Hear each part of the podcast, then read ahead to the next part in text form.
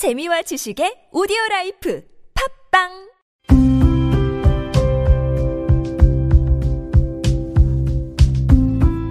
칼럼을 읽어드립니다.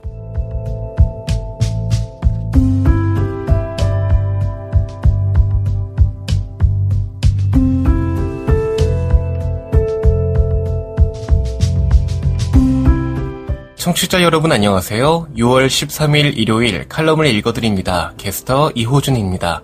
칼럼을 읽어드립니다에서는 여러분과 같이 고민하고 장에게 최신 정보를 담은 글을 골라 전해드리고자 하는데요.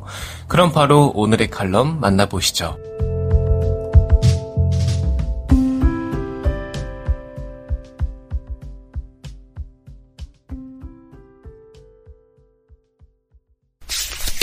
에이블 뉴스 장애인 개인 예산제 왜 못하는가? 칼럼니스트 조현대 우리나라는 장애인 활동 지원 중개 기관에만 예산을 지원하고 있다. 대표적으로 자립센터와 복지관이 업무를 맡는다. 때문에 그간 장애인 복지 서비스의 통제권은 장애인 본인이 아니고 중개 기관에 있었다.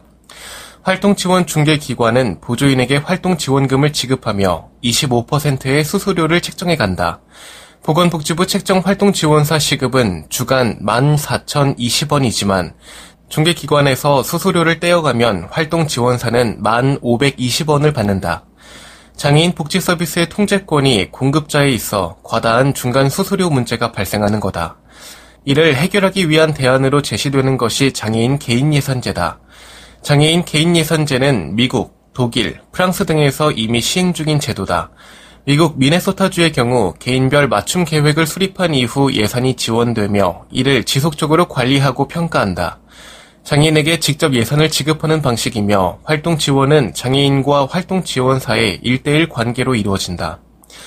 각각의 장애인에게 예산을 지급하는 방식이기에 장애인이 활동한 서비스 외에도 선택할 수 있는 복지의 폭이 넓어진다. 평소 사기 힘들었던 장애인 보조 기기를 구매하는 등 다양한 방식으로 예산을 사용할 수가 있다. 이는 장애인의 삶의 질 향상에 실질적인 도움을 준다. 장애인 개인 예산제 반대책은 활동 지원 서비스라는 사회 서비스가 시장의 영역에 도입되면 활동 지원 서비스의 가격 경쟁과 함께 활동 지원사가 손이 덜 가는 장애인을 찾게 될 거라고 주장한다. 결국 서비스를 이용하는 장애인의 불편을 초래한다는 주장이다. 그러나 사실 활동 지원사들이 손이 덜 가는 장애인을 찾으려 하는 문제는 지금도 있다. 활동 지원사를 찾지 못해 서비스를 받지 못하는 최중증 장애인이 엄연히 존재하고 있는 거다. 가격 경쟁의 경우 기존에 제공된 장애인 활동 지원 시간의 10%를 활용하여 미리 제도의 허점을 짚어보면 해결될 일이다. 시작조차 하지 않으면서 시작을 막는 것은 있을 수 없는 일이다. 사회 서비스가 절대적으로 부족한 현실에서 개인 예산제를 도입하는 건 의미가 없다는 예산 확대를 걱정하는 시각도 있다. 하지만 예산 확대의 문제는 장애인 개인 예산제만의 문제가 아니라 기존의 전체적인 복지 시스템에도 해당되는 사항이므로 설득력이 떨어진다. 국민의힘 장애인 비례대표 이종성 의원은 작년 국회 입성을 앞두고 장애인 개인 예산제 도입에 대해 심도 있게 논의하고 개선 방안을 마련해 보겠다고 공약했다. 그리고 1년이 지났다. 국회의 정쟁 속에서 장애인 개인 예산제는 논의조차 되지 않고 있다. 장애인 활동 지원 제도의 목적은 결국 장애인의 자립과 탈시설에 있다. 장애인 개인 예산제야말로 그 목적에 부합하는 적합한 제도다. 관계 당국은 하루빨리 장애인 개인 예산제를 공론화하고 도입 논의를 시작해야 한다. 관련 단체들도 장애인 개인 예산제에 대해 무조건 반대만 할 것이 아니고 정부의 예산 확대와 함께 기존 활동 지원 시간의 10%를 활용하는 시범 운영제의 도입을 요구해야 할 것이다. 지금 여러분께선 KBIC 뉴스 채널 매주 일요일에 만나는 칼럼을 읽어드립니다를 듣고 계십니다. 손끝으로 읽는 국정, 살며 생각하며 자기 보호 장치는 필수. 칼럼니스트 권순철. 코로나19로 인해 개인 위생과 건강을 지키기 위한 부단한 노력이 계속되고 있다.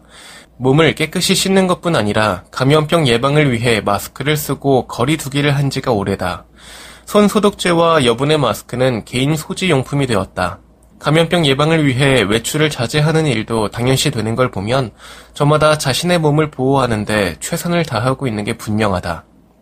물론 이 행동이 단지 감염병 예방만을 위한 건 아니다. 생명을 가진 존재라면 목숨이 다할 때까지 최선을 다해 자신을 보호하고자 힘을 기울인다. 예컨대 어류는 자신을 잡아먹으려는 이들을 피하고자 바위 틈에 숨고 빠르게 헤엄을 치거나 무리를 지어 적의 공격을 피하기도 한다. 연체동물은 자신을 보호하기 위해 색깔을 바꿔 적을 속인다. 포유류 역시 근거지를 옮기기도 하고 때로는 잔인한 공격성을 드러내기도 한다.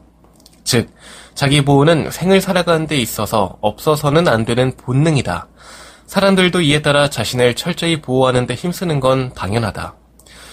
그렇다면 시감각이 손상된 사람은 자기 보호를 위해 어떤 노력을 기울이고 있을까? 얼마 전 한 시각장애인이 이런 말을 했다. 시각장애인은 주위의 어떠한 공격에도 대응하지 못하니까 더 강해져야 해. 그 말을 들은 순간 멍해졌다. 깊이 생각지 못한 상황이면서도 그의 말이 전적으로 맞았기 때문이다. 한치 앞도 보지 못하는 시각장애인에게 나쁜 마음을 먹고 누군가 덤빈다면 시각장애인은 소리치는 것 말고는 대응할 수 있는 게 없겠다는 생각이 들었다.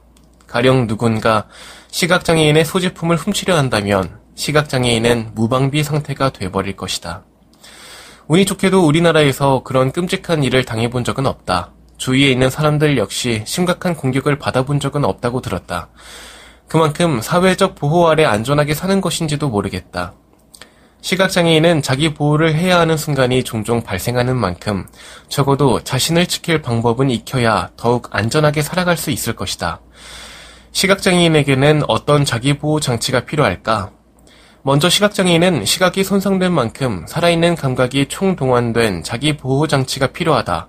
청각, 후각, 미각뿐 아니라 흔히 육감이라고 표현되는 눈치까지 갖춰야 억울하거나 부당한 일을 겪지 않는다. 나는 택시를 이용할 때마다 휴대전화에 설치된 내비게이션 앱을 켜서 목적지까지 길 안내를 듣는다. 도착 시간이 궁금해서 하는 행동만은 아니다. 혹시 발생할 수 있는 택시기사의 꼼수를 미리 알아차리려는 용도다.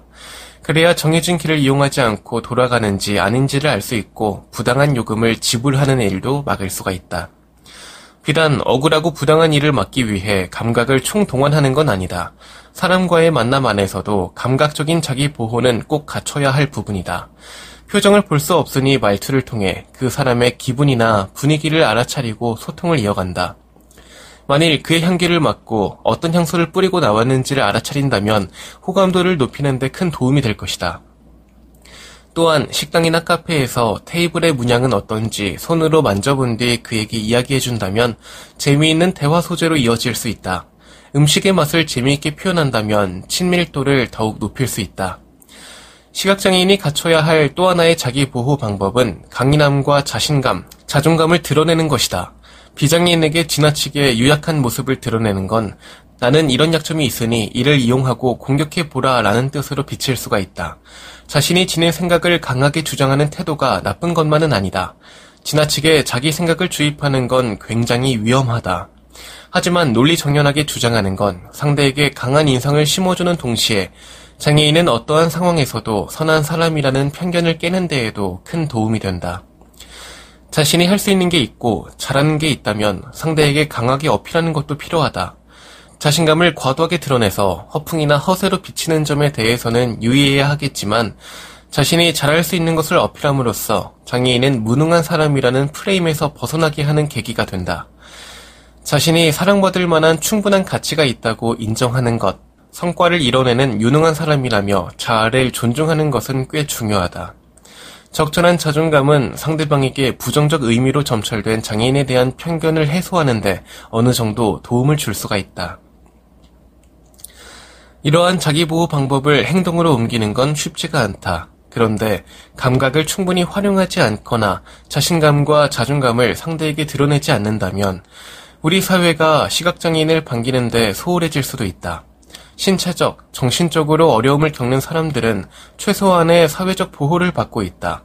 그러나 그것에만 만족하면 대개의 비장애인이 장애인을 바라보는 시선처럼 좌절과 실현, 실패가 연속되는 삶을 살 수도 있다.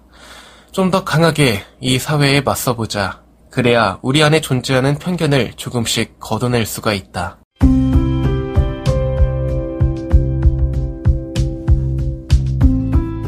6월 13일 일요일 칼럼을 읽어드립니다. 오늘 준비한 소식은 여기까지입니다. 지금까지 제작의 이창훈, 진행의 이호준이었습니다. 끝까지 청취해주셔서 고맙습니다.